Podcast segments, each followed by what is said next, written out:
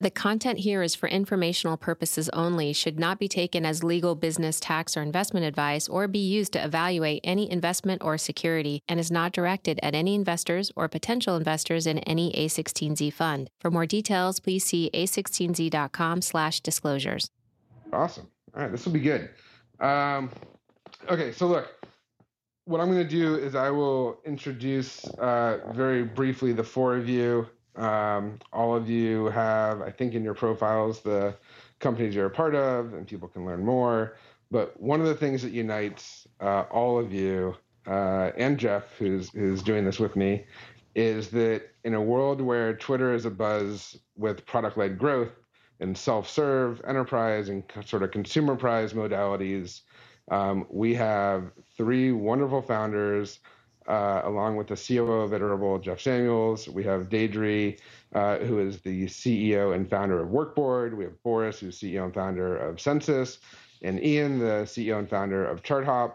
All of your companies have a more traditional, with a modern twist, but traditional enterprise selling motion where you have salespeople involved, you have implementations, uh, and you have world class marketing engines at various stages of your company where marketing is bringing people awareness or teaching them about it. And I thought maybe what we would do is rather than try to boil the ocean, um, Jeff, maybe I would start with you and say, look, Jeff, you you and I knew each other because we worked together at OpenDNS, my company.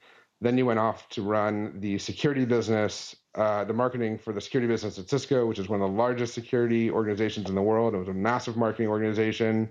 Uh, and then you went off to be COO of Iterable, which is a very large company.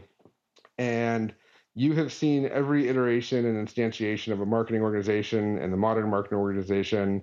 Um, and so I was going to have you give us an overview of what that modern marketing organization looks like. And before I do that, I just want to give a quick note that, like all of the A16Z clubhouse rooms, uh, this conversation is being recorded for those of you who are interested in coming up to chat. If we bring people up to ask questions, or if you're participating, you're consenting to us using your words and profile image in a future recording uh, related to this event. And with that, uh, oh, and we have Steven Sinofsky, the world famous. Sorry, how could I forget our favorite Steven Sinofsky, who has run all aspects of go to market and product uh, and led massive organizations at Microsoft through the go go years of uh, Office and Windows and will chime in with his depth of expertise and views of enterprise selling and go to market. Uh, so thanks for being with us, Steven, also. Sure. Of course. So, Jeff, why don't you tell us what does the modern marketing organization look like? Walk people for people that just think marketing is about doing ads or writing a white paper. What what are the actual functions of a modern marketing organization?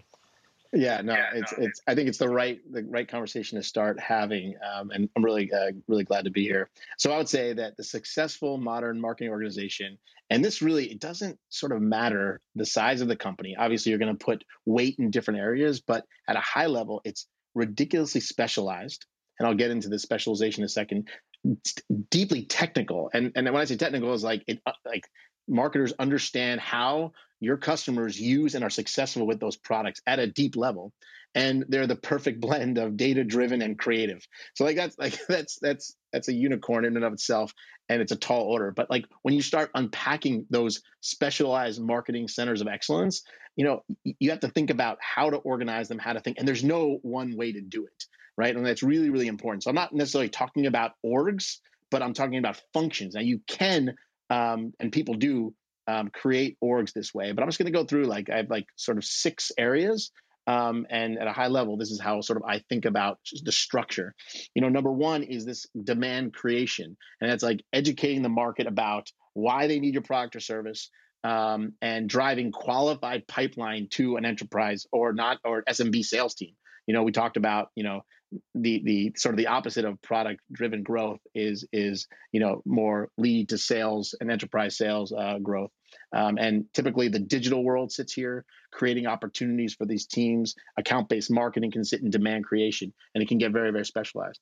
The next one is product marketing. And this is telling the story of your product and positioning your product.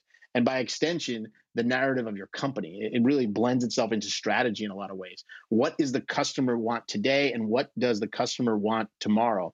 um, and to lead these larger conversations. You have positioning, you have pricing in here, messaging, core content creation can all sit under product marketing. Enablement can also be under here when you start about thinking about enabling different parts of the go-to-market teams.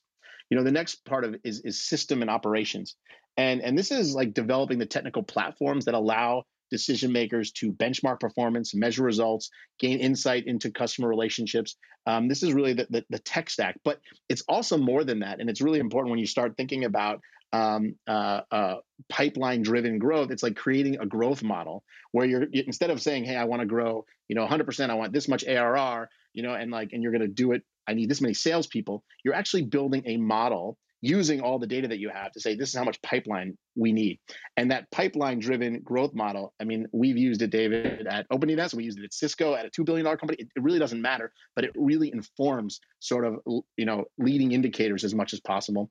Um, the fourth area is more corporate marketing. So that's strengthening the brand through amplification and activation, you know, AR, public relations. And there's, there's storytelling here in a material way.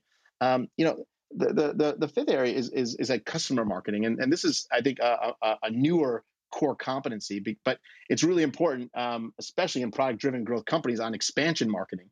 And, and customer marketing has its own elements of, of pipeline review and, and telling the customer story to get expansion. And the last one is definitely more, uh, probably more important in the, in the pre COVID world, but it's like field and channel operations, like working on sites, you know, uh, through social and communication platforms to connect to markets, to prosecute demand sometimes instead of just creating the demand. So those are like the, the six areas as I see it. And as you can see, they get very sophisticated. And this is, David, one of the reasons why it's very hard. Uh, it's hard to be a marketer and be responsible for all these things. So one of the things I'd love to understand is like how do people unpack this to make it successful? I think that was an awesome, awesome overview. I love the idea of talking about customer marketing. I think lots of people forget, especially in these subscription businesses, that when you sell a customer for the first time, like that's that is like that's a great achievement. But what really matters is that renewal dollar and the subsequent dollars. And like we're not going to get into all the aspects of the customer life cycle, but customer marketing is a I think a under invested part of that customer life cycle. And usually the marketing team's focused on that that sales engagement, like you talked about, sort of creating the awareness. And uh, maybe we can talk about that. It'd be great to hear from uh, Deirdre or Boris or Ian about the, the parts of the marketing org um, that are sort of top of mind for them. And I, I, can certainly throughout this talk about the superpowers that I think all of you have in those different uh, marketing disciplines. But uh, with Jeff's overview, where, where should we dig in? I would chime in to Jeff's overview and say I, I think one of the overlooked um, experiences I have, and I think maybe others do as well, is how truly central fabulous product marketing is to all of the other functions in marketing. Like the it's the messages that we spend money promoting uh, that we syndicate out if those messages are anemic or misguided or random acts of enthusiasm or not hardened in value it's like a lot of money wasted on not a lot of movement and and product marketing has such an important role to play there. Um, and I, so i think it, it, it, for us anyway that that's a central organizing thesis uh, that product marketing the intersection of our product and the value the market and the customer get from it is source to what gets syndicated out and optimized through the other functions in the marketing org. I feel like that touches on maybe my brain is just hyper attuned to interconnections. But it sounds, you know, when Jeff's introducing all these various parts of the marketing org, and you're talking about product marketing being, you know, the the core fuel without which all those other ones won't succeed, and the life cycle is so long. I think they're just what I hear is that they're all interconnected, and and you can't really model one alone. Uh, like one will not work without the other, and you have to be able to hand off across them. And you have to model your kind of I hate to say this, but you know, your customer journey is something you have to kind of think about more and more as a company, uh, which I, I, I don't feel was something I, I, I saw people do uh, as rigorously uh, a few years ago. Yeah, and I think that's exactly right. And it's more so than just the journey; it's the experience. You know, every touch point with a customer, whether they're a prospect who's engaging with the brand, you know, um, up front and they're not a customer, or they're maybe they're a user of your product who's not the buyer and is just someone who's interacting with your product. It all has to feel like every touch point someone has with with with my company with ChartHop, we want it to feel like a ChartHop experience throughout that journey. And that's really critical because consumer experiences have just changed how B2B buyers expect to engage with companies. There's just a whole different expectation and, and marketing as a function cannot just help create that brand and that alignment, but can help create across the the entire experience making sure that every every time you touch a customer or user it feels like your brand I, I think that's I, I think that's spot on. Two things that come out from from those comments. One is that like yeah i think marketing fails when the the the, the orgs that i mentioned are siloed. There's no doubt about that. Like that is just the worst. The, the other thing it's interesting and i'd love to hear how you all think about this customer journeys right? Like do you have a customer journey for your company do you does does product have one? And then marketing and then sales? Like how do you think about customer journey as it relates to the marketing functions that that that that we've been mentioning? Before before we go to that i, I actually think the product marketing um, role is one worth digging into. And i one of the things that i think it's the hardest role to hire for actually in a company. The founder some founders are really good at product marketing and then it's very hard to hire that role. Some founders are not great at product marketing they're great at other things and they don't know how to hire for it i'd love to hear how you think one goes about figuring out how to like how do you hire for a world class product marketer? I agree, it's the central nervous system, and, and and it's not just that. Like you know, one thing I've seen is when companies get product marketing right, recruiting gets better because people are telling the story of the company better, and candidates get more excited, right? Like it's it's it is it is the the heartbeat of the way you talk about your company. So how do you how do you hire a great product marketer? Man, it's super hard. I think it's one of the hardest hires. It, it, one of the reasons it's really hard hire is if you're like fabulous product marketer, you're going to go start your own company, right? Because one of the things true. you bring to fabulous is you can see the opportunity, you can see the intersection of your product and your buyer and where value gets created and and then you know look at our environment that what you do next is start something right and it, so they're all sucked out of the market or they're the best cmos in the world and then they're getting jobs as the best ceos in the world. And i think scarcity is first and foremost the one of the biggest challenges there. But it, we we have um, small product marketing team fabulous people in the chairs. One of them is a, um, what i think maybe more common way is someone who's um, grown internally. So in that case we took the person from the field and they had deep expertise winning large business with customers and delivering value to those customers, understood it really well, and then moved into product marketing. Just a recent person joining the team, also sharp product marketer, also came out of the field, right? And I think that we know eh, eh, we've seen the selling edge and the value edges are really really important in part because they just they, they create a depth of understanding that is the source of great message, great value proposition, and great scale? I mean, I tend to, I agree, it's hard. And I tend to look, especially when you're in the transition points from, let's call it founder led marketing or founder led everything to, to, to having a team in place. And this is obvious, but I, I really look for passion above all else uh, for the, for the problem, for the domain. And Deirdre, you're right. Like they probably would want to start their own thing if if uh, when they have enough passion about space. But uh, you know, th- they have to love it for its own sake almost more than the, the the company, and then the company is just a vessel for for getting the message across. And uh, the criticality of product marketing. I mean, to that point, like you know, we just hired a, a CMO, and when you go looking for a uh, a, a, an experienced uh, marketing leader, you definitely there's there are profiles who are really really uh, come up in demand gen and profiles that are much more on brand. Um, we really looked for and hired someone who was really really strong on product marketing because we knew that had to come from from the leadership um, in in the function. Uh, so I, I, I, definitely think totally agree. Mission critical. And if you can find somebody great, uh, you hire that person and, and, and give them a lot to do so they don't start their own company. You know, Steven, yeah. Steven, can you tell us a little bit? So, Steven, you've had a long career at Microsoft, um, had a long career at Microsoft. And, you know, some companies put product marketing in the product org. Sometimes they live in marketing.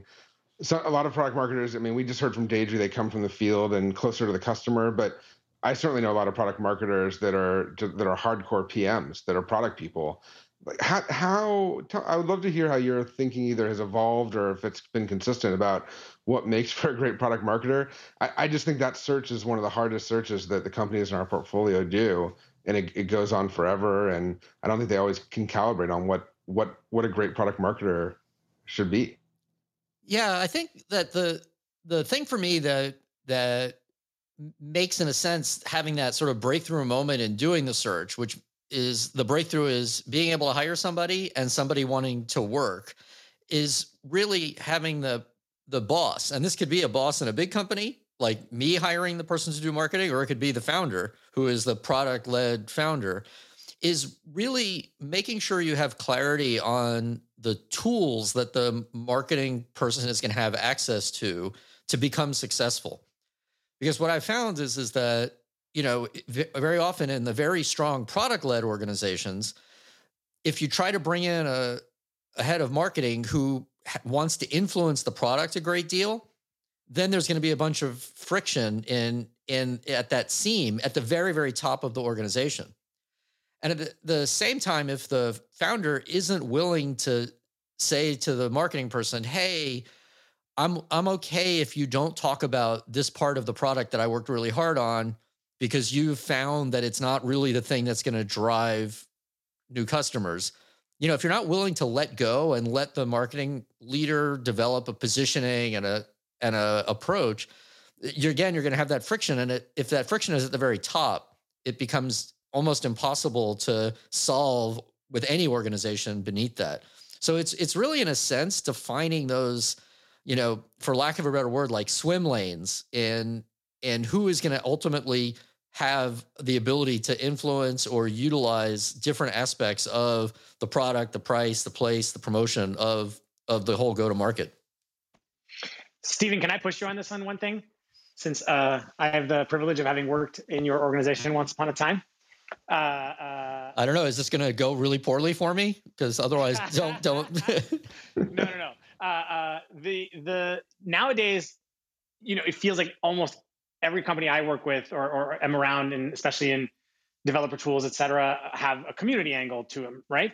And the I, I was kind of raised on the developer evangelists and product evangelists are kind of their own category within marketing, and we didn't bring that up as a as a as a category when Jeff kind of listed out this amazing set.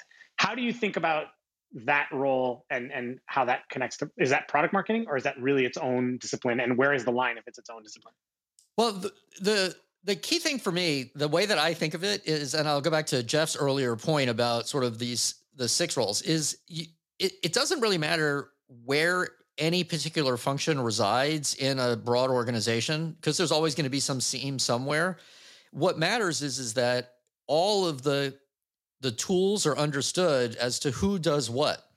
And so you you you know you could put community in you know in the middle of a PM organization, or you could put community in the middle of the marketing organization, or you could put community hanging off the CEO covering all the products. But the trick is making sure no one else is doing community at the same time.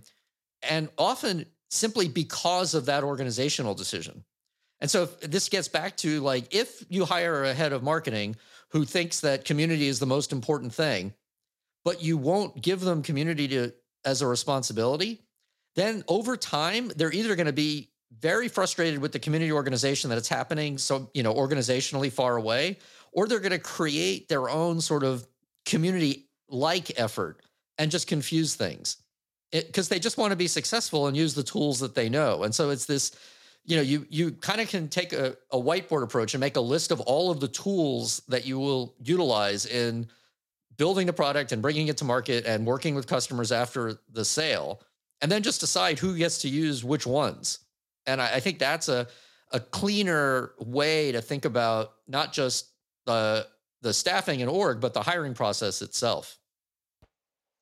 Yeah, I, I really like that approach. You know, the idea is organizational design should be almost the last part of of what you do, right? You know, you think about the strategy, the outcomes you want, and you know the, the talent that you have, and and and the the execution engines that you want to drive, and then figure out where you put things to make sure that you're not you're not having duplication and you're not having silos and you're making sure that whatever your org design is it's going to accelerate reduce friction from your outcomes. I, I think the way that, the community is a perfect example. It can sit in it can sit in engineering right? It like it almost doesn't matter as long as you're intentional about it.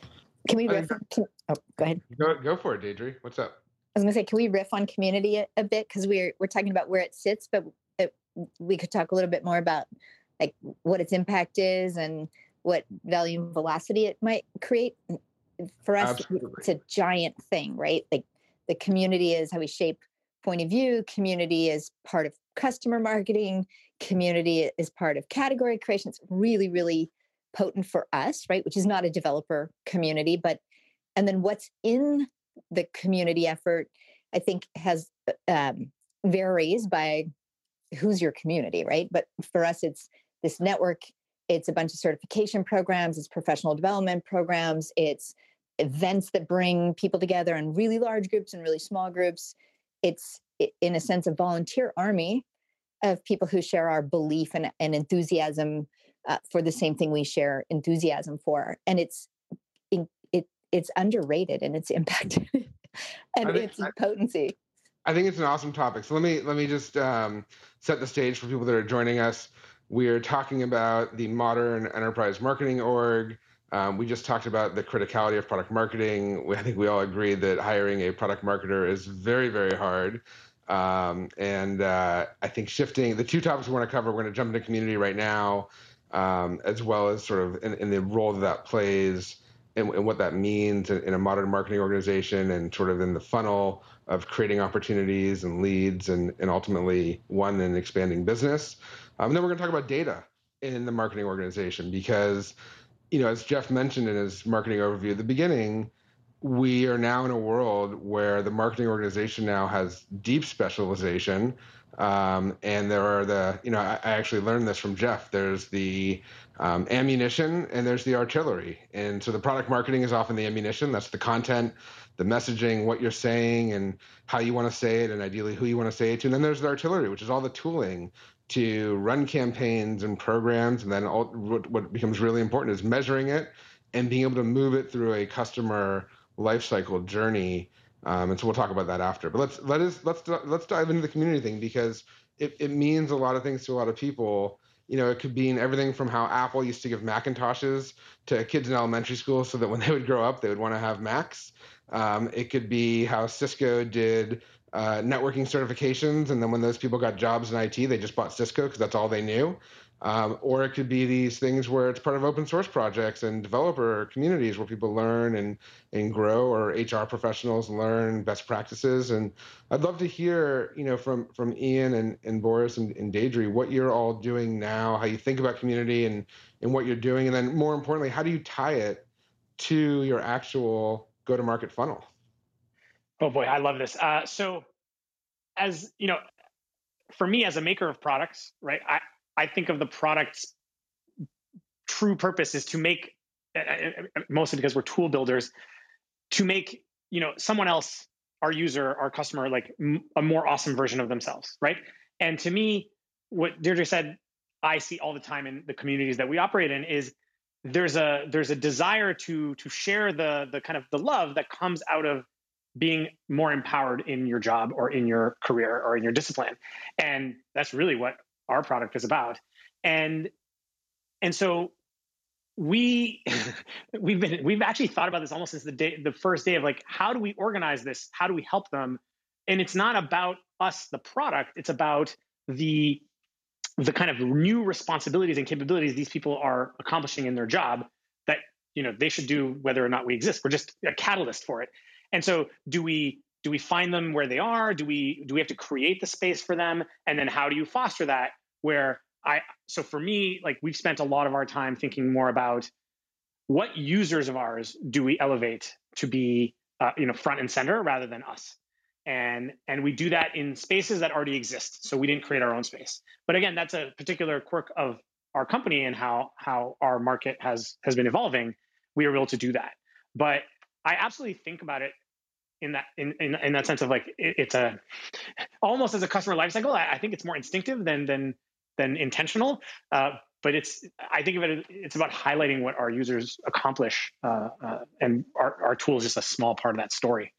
And that's where i feel like community plays into us for us.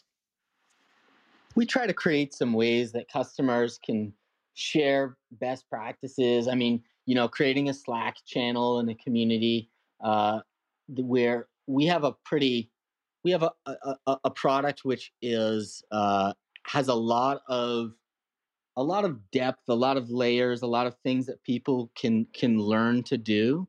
Um, and so when we started holding some some webinars where we share uh, just some of the, the the things, the deeper ways they can use ChartHop to drive automation and all org uh, all org experiences and profiles and all kinds of calculations and things that that created a lot of just excitement within the customer base. We're still at a point where, for us, the universe of customers that could be using our product relative to the ones who are, we want to make sure that every single one of the customers who are using the product are incredible fans and highly referenceable um, ChartHop cheerleaders for us. So, really focusing on making sure from the customer success side, partnering with the marketing side to make sure that we build up uh, ways customers can share with each other and ask and answer questions has been big for us in our in our early going here. But that, that's a post sales thing. What about are you engaging in a community pre sales?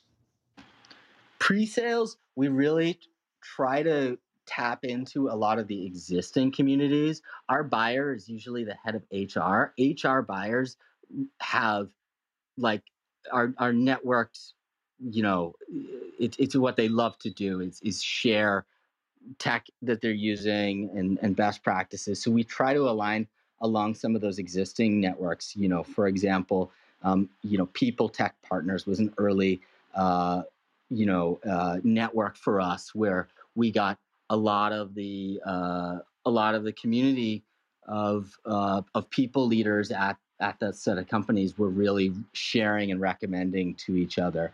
But we have not created a pre-sale ChartHop community.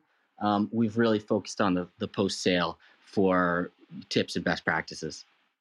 That makes sense, particularly for who you sell to, right? There's really, really strong communities in place for uh, HR professionals. In in our case, there there was no existing professionals.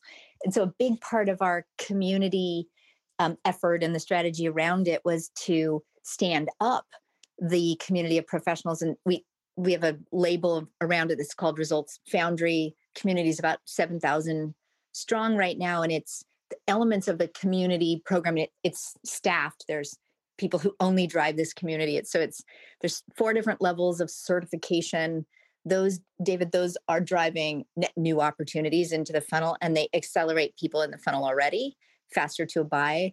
There's events almost monthly really large and small. Jeff is speaking at one in two weeks which is really cool. There's a journey center where they can share assets with each other and see how others have traveled the same journey.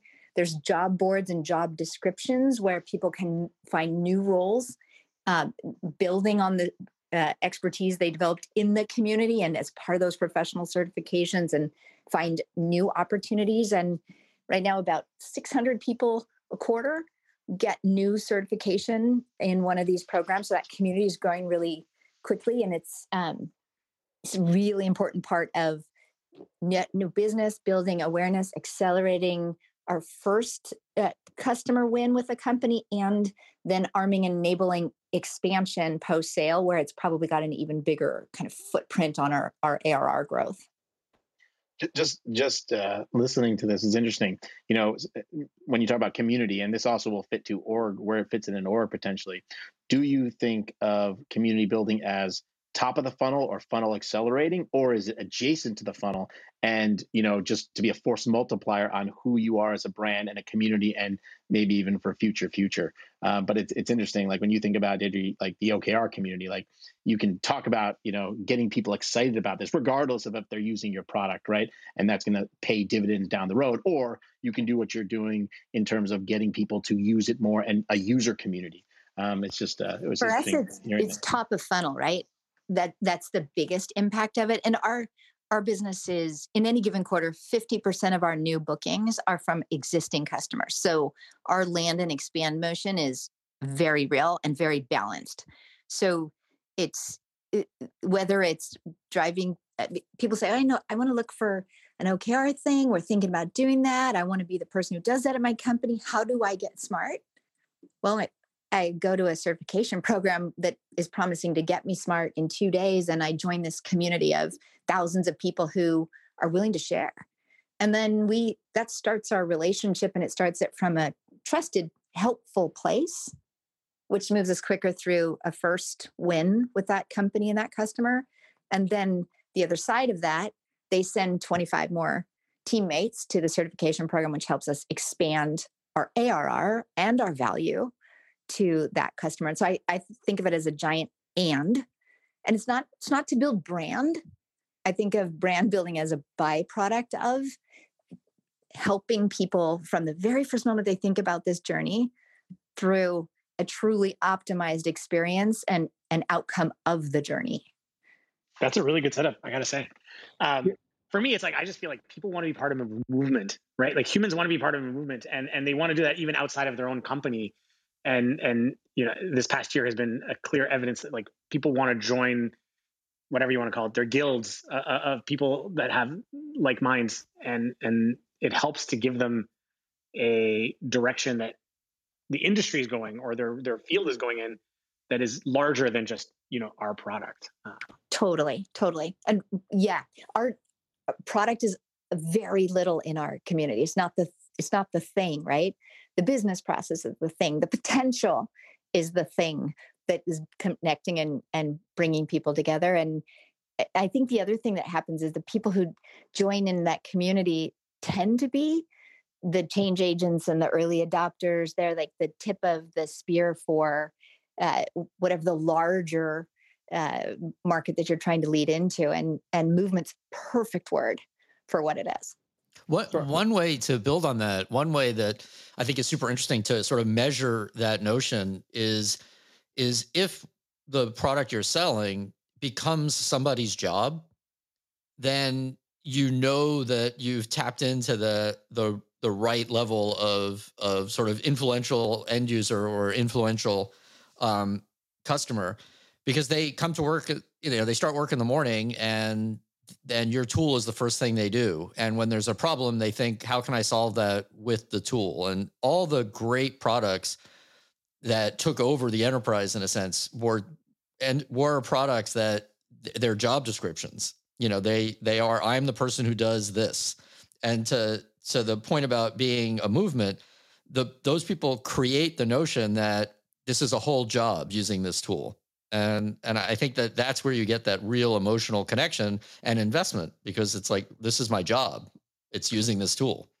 We always love it when we see one of our customers has posted um, like they're posting for a job rec and they say you know familiarity with tools like ChartHop yeah that's great. using ChartHop. That's oh, like oh, the best the best feeling the when you see that. That's that's exactly it and it it literally goes back to the first people who wrote like I can use Lotus one two three as a spreadsheet, and it became like you could get an MBA, but if you didn't use one two three, you weren't going to get a job, and and that to, is. Did like, anyone have a timer on Steven busting that out? Uh, but but that you know it's it's sort of like when you see your product show up in a LinkedIn profile, like then you've made it, like it's a magic moment. Yeah, that that is a special. That that does feel really good. Like that that experience means you've done something that someone else thinks is really important. One of the interesting in, insights here from what Ian and Boris and Deirdre were saying that I think is a useful takeaway is that you know Ian has a product that there's existing communities that are that are already talking about this kind of technology and best practices and so he's tapped into those communities and whereas you know what Deirdre is doing people have read about okrs they maybe know about okrs there's a lot of chief of staff kind of roles and people in biz ops roles and line of business leaders. They want to learn more. And so but you have to you know like we know in the enterprise that oftentimes if you build it like they will not come. But maybe if you build the community they will come. And then they end up becoming those buyers. And you know boris and i have talked i have the benefit of knowing what all all three companies do and, and who they sell to. And you know boris is charting what is going to be a key part of every marketing and growth organization in the future. But for a lot of those people that lives in different places. And nobody maybe when before census existed actually knew that that was part of their job we know it'll be part of their job in the future. And so community becomes this thing you have to create that community, you have to create that guild. And I think it's really important for founders to know do you is it better to do what ChartHop has done and which is to go find those existing HR communities and go and engage them where they are or does your audience need a place to find it are they are they out there you know in the ether looking for a home the way that Deirdre and, and Boris are starting to do and Deirdre has certainly done in creating a gravitational center that then ultimately makes people more excited about OKRs, trained in OKRs, learning about OKRs, or in Boris's case, about making data actionable and figuring out how to bring that into a company that says it wants to be data driven but doesn't know what that means. And uh, founders need to understand what what what side of that equation do they want to be on and and then drive that that way. And I think that's probably critical. There's there's companies I don't know, Boris. Have you seen things like Orbit.love? Is that something that's relevant? Yeah, to, yeah. To your business? Do you want to explain what Orbit is? Do you want to explain it? it's on our list of integrations to build at this point.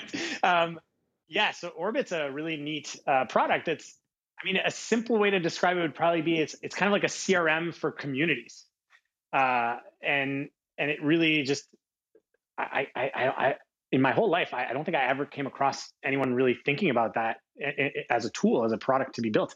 And uh, it, it's so it gives you kind of all the things you'd want as a community manager to be able to highlight people in your team, or uh, that are operating in your Slack communities or on the web, and and it, they actually have a really cool way of defining your level of engagement. So they, they've kind of modeled the community engagement uh, as a you know one two three four five six, so you can almost get your own like certification of your own community of like it is evolving in, in these in this in this way, and and you know it allows you to turn that into a metric, which is really really useful, and it's really just a metric for how much people love you know the the thing that you work on is pretty great to measure. You know are there tools out there? I'd love to hear if there are there tools out there other than i mean orbit.love is is one of them but are there tools out there that help people get basically take their community and actually help that drive lead creation or opportunity creation not sort of ephemerally or, or anecdotally but actually in the creation of leads that ultimately then flow to sales has, has anyone seen things like that? I don't think I've seen a tool. We definitely have a lot of users who do that. So this is an interesting quirk of working on our product, right? So Census, you know, disseminates and federates data within an organization specifically for marketing and sales. So people do do that. So they'll they'll you know they'll s- scrape a Slack community or go to the website and or, or just monitor their existing the one that they own and and pull that data down. The problem Eh, I'll say is like the art of it is it's one thing to be able to track that and and engage with those users in automated ways and put that into your sales funnel in a very formal way. You just have to be conscious to Deirdre's point of like not betraying the the, the point of that community, right? It, it can't just be a oh you've entered this community, you will now be like funneled into the sales machine. And so it's really about determining what are the signals that make that person amenable to that to that sales conversation or that that kind of retargeting uh, uh, of advertising. But yeah, we have customers that do that. It's kind of pretty pretty neat. So you'll start belonging to a community, and suddenly you'll get like retargeting for like the product that that is you know involved in the community, and then and eventually that'll enter enter into like an outbound email campaign as well. I'm going to ask Jeff this: Does does marketing do marketing organizations need engineers? I'm listening to Boris, and I'm like, okay, that's that's code, that's work. So you talked about the modern marketing org, but you didn't say engineers. How does that happen? How do how do these tools all come together? Yeah, I, I think um, they need access to engineers. I, I think you know uh, Mike Interval does a lot with large B two C companies, um, and um, the, the, the ones that are most successful have a data team or access to that team. And and again, you know, going back to org org structure, it like you just have to have an org design that allows for the sophistication to be built. So the answer is absolutely to to do the sophistication that you all are talking about, which is amazing. You're going to need sort of the technical know-how to to drive that. I would say that like like and i think and i think boris was was sort of saying that as well is that like it is it's it is the, the tech is sort of like it needs to happen from an engineering perspective but a lot of times this is where a marketing org turns into a product management org and build the programs to actually achieve that. But once they do that it can be really hard if you do not have the technical expertise to actually program it and enable it and build that you know modern growth stack to enable it. My okay just in case that wasn't clear. Sorry i was going to say my jeff to your point my um, marketing leader right now has an awesome line which is just uh, so true. Marketing gets data, math, and testing. It doesn't get opinions. Like the only things we get to work with are like real facts, real math, real data sets. That's nice. That's a good line. I don't know what the Coca Cola brand marketing people would say, but that's a good line. Uh, hmm. I was just going to second for sure, just in case. I, I think Jeff, you said it just right.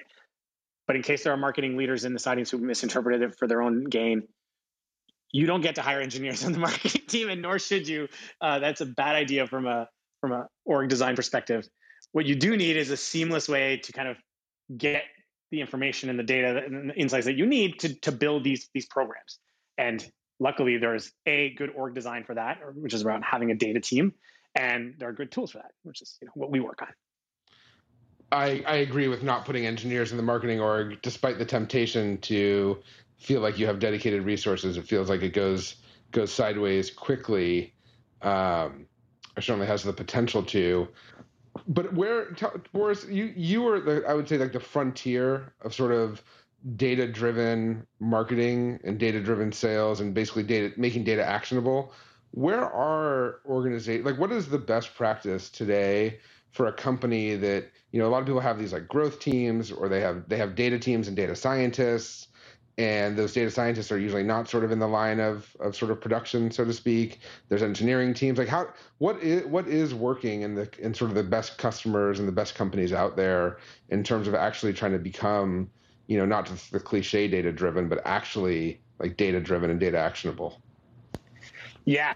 This is a, it's a i mean this is I could zoom in on this forever, but let's let's see if I can summarize it. So we get to work with yeah we get to work with really great companies right that, that everyone thinks about as having you know just nailed everything you know figma airtable like these kinds of companies and honestly everyone's still on a journey of improvement which is exciting because it means that there's still room for all of us to, to get better as, as companies and in, including as marketing teams but broadly speaking as, as go-to-market teams so what i've seen is the first level that a lot of companies have not yet reached is is basically stating as a as a leadership team that your data organization, which today is nebulous, but I'll, I'll clarify what goes into that, uh, should serve not just the let's call it the finance team and the product team, which is usually what they serve, but also every go to market team, right? So support, sales, marketing. It, that's the first thing. And most companies don't have that, which is where you get these like, we should hire our own engineers and we should do our own thing and we should build our own little stack. And and you end up in a in a bad place because to your point earlier, everything is interconnected, right? Product marketing needs to feed uh, uh, um, growth marketing, and all of this is like fed by signals coming out of the product and the community. So all of this needs to be connected. So the only way to solve for that is like a hub and spoke kind of design. So you need to have a data team that serves all these groups. And then gets into like what I see a different like different companies are doing different things right now. I don't think we've settled on what is the kind of correct org structure, but those data teams tend to have three three components, right? Which is like let's say core engineering capability, like analytics capability, and then data science capability. And they have to like treat every like they have to treat the marketing team as a core stakeholder and serve them in such a way that they can self-service, right? That's the that's the really ultimate point, which is if the inter if the interface between your data team and your marketing team is a chart, which is honestly what I think it is in 95% of organizations, then A, you're not truly data driven. You're maybe maybe you're making quarterly data driven decisions, but like you're not data driven. And two, like the marketing team will constantly feel that frustration of like not being able to, to experiment. And and so that needs to turn into like a, a tighter loop. And and ultimately, like the companies that do this really well is you see this in growth teams. And so if you want to if you want to think of who to who to replicate in B2B enterprise go to market, you want to replicate high scale B2C. You want to replicate what TikTok, Facebook, and Google do when it comes to kind of engaging with users, right? And that, that's growth teams, I think, pioneered most of this. And I think they think in an engineering minded way. And you just need to take that culture and apply it to marketing, sales, et cetera. And like this is what's happening bit by bit in our industry. And that's that's what I get to see in the companies I work with. One thing to to build on that, one thing that I, I've seen that is just super important is you is to just treat the all of this work as the product work and get out of the mode of like this is a shared resource and they're they're capped at what they need to do and everybody's going to get a little piece of it because once you sort of send that message then nobody's quite sure how they make the trade-offs of what goes into you know who gets how much of what. And and so if you make sure everybody understands that like not everybody can get everything done that they want. So then how is it what's the process by which trade-offs are made and how does everybody contribute to that knowing that there's this sort of this is the team that owns this part of building the product and i i just Dude, i, I is, see so I, much i actually agree totally. Because i i just i see so much tension over this notion that there's a data team and they serve five groups and it's all this very mysterious process as to which groups get 20% which gets 40 how do they make their trade-offs? And it's very very frustrating and tension ridden internally which is weird because it's like you know the team doing the front end or the ui or the ios app is just as limited and serves just as many people but doesn't near, get nearly the same amount of complaining as say the yeah. data team so so okay Steven you you basically jumped one step further which is oh, great. oh i didn't mean to do uh, that no, no, that's great. No, no, like you're already at the, you've already jumped ahead. This is great. You've already internalized. Like I'm telling you that there's enough teams that don't even have that in place. But the natural next step, and you're a product thinker just like me, so is to model your data team or your data, if you will, as a product, and it should have the same. You're right. Front end is constrained. Engineers are constrained, and people don't complain about it because the interface between them and the stakeholder, the user, is not an IT style like reactive relationship. It's not like I have requests, please fill them. And then everyone feels constrained. It's here is a product, this is what you get. And there will be releases every week, quarter, day, whatever it is. And we have to aggregate the needs of all stakeholders and ship this out as a as a product. And data is undergoing that transformation now. And like only the true cream of the crop companies that I work with model data and that entire part of their infrastructure in this way. So you're just kind of correct, but you're just on the cutting edge. well, sorry, I apologize. I'll make another one, two, three joke. But then, but the the interesting thing about that is how that how, that circles back to you know our earlier conversation about hiring that marketing leader and what they think they need to be successful. Because the, the te- that tension point of having that like look i just need a resource i can call on and if you can't do what i need done at this minute i'm going to go get an outside party or a vendor or a contractor to do that work for me or i'm going to fail. And how you design your whole product development process, meaning including marketing and GTM, that incorporates this notion that that isn't that's just not how we can react and work. We're going to have a a plan and a product approach to doing it, and that's what I've seen be the most successful. Yeah, yeah, I think uh, if I think about like courses I want to teach or whatever, if I if I do Deirdre style certifications, it's basically teaching people on this end of the organization, let's call it, the, the the the, the art of you know kind of software product management and product management as a whole, because because it's lacking. Okay, so look, I, we might make uh, a future episode entirely on this sort of the data topic as it's evolved marketing, and as we as we think about the last ten minutes here, we've now covered um, product marketing and the criticality of that hire in the modern enterprise. We've talked about community, both community post sales um, to be able to collaborate and sort of make sure that customers are really engaged in driving renewals, but also community to build evangelists and champions for a movement that ultimately then drives leads to create to create sales as we see with with Workboard. I think maybe one thing we'll do as we as we sort of walk into the last 10 minutes here is I want to shift back to Jeff and for the founders who are in that let's call it founder-led marketing, founder-led product marketing, founder-led sales, founder-led everything, right? They're in that that very early innings and they want to build out a marketing organization. There's all these discrete functions that are very specialized. How how would you advise or recommend a founder get started? And, and then after after Jeff, we can hear from from the founders and CEOs but like, what roles? Where do you start if you can't hire ten people at once and build out the full fledged marketing org? what is the place to start? Yeah, no, it, it's a good question, and uh, and I'm going to try to answer it from the again early stage. But you know, thinking about where you want to get to, and the conversation that Boris and, and Stephen were having is that that is where we want to get to. You want a centralized data organization that can feed everything, and it, everyone can breathe data. But when you have you know 20 customers or 100 customers, you're just not there yet. Uh, one thing that everyone should go back and do right now is look at the last 20 customers you you 20 or whatever the the right the right uh, multiple is but and and map out how they got to you like literally go out and map that out you know where did they come from? Was they referrals? Where did they come to your site? Try to do it. I mean there's so many tools that you might have it but map that out and have that being the start of the conversation about marketing as well. It was a conversation we we, we talked about the beginning like the customer journeys like understand them you know at least from a from a from a, a, a you perspective right? How do they get to you? And once you start doing that you can start thinking about where you can enter the conversation in greater in greater detail and greater depth. And then you can start thinking about what you need and and why. I mean i, I will come back to the, the product marketing side.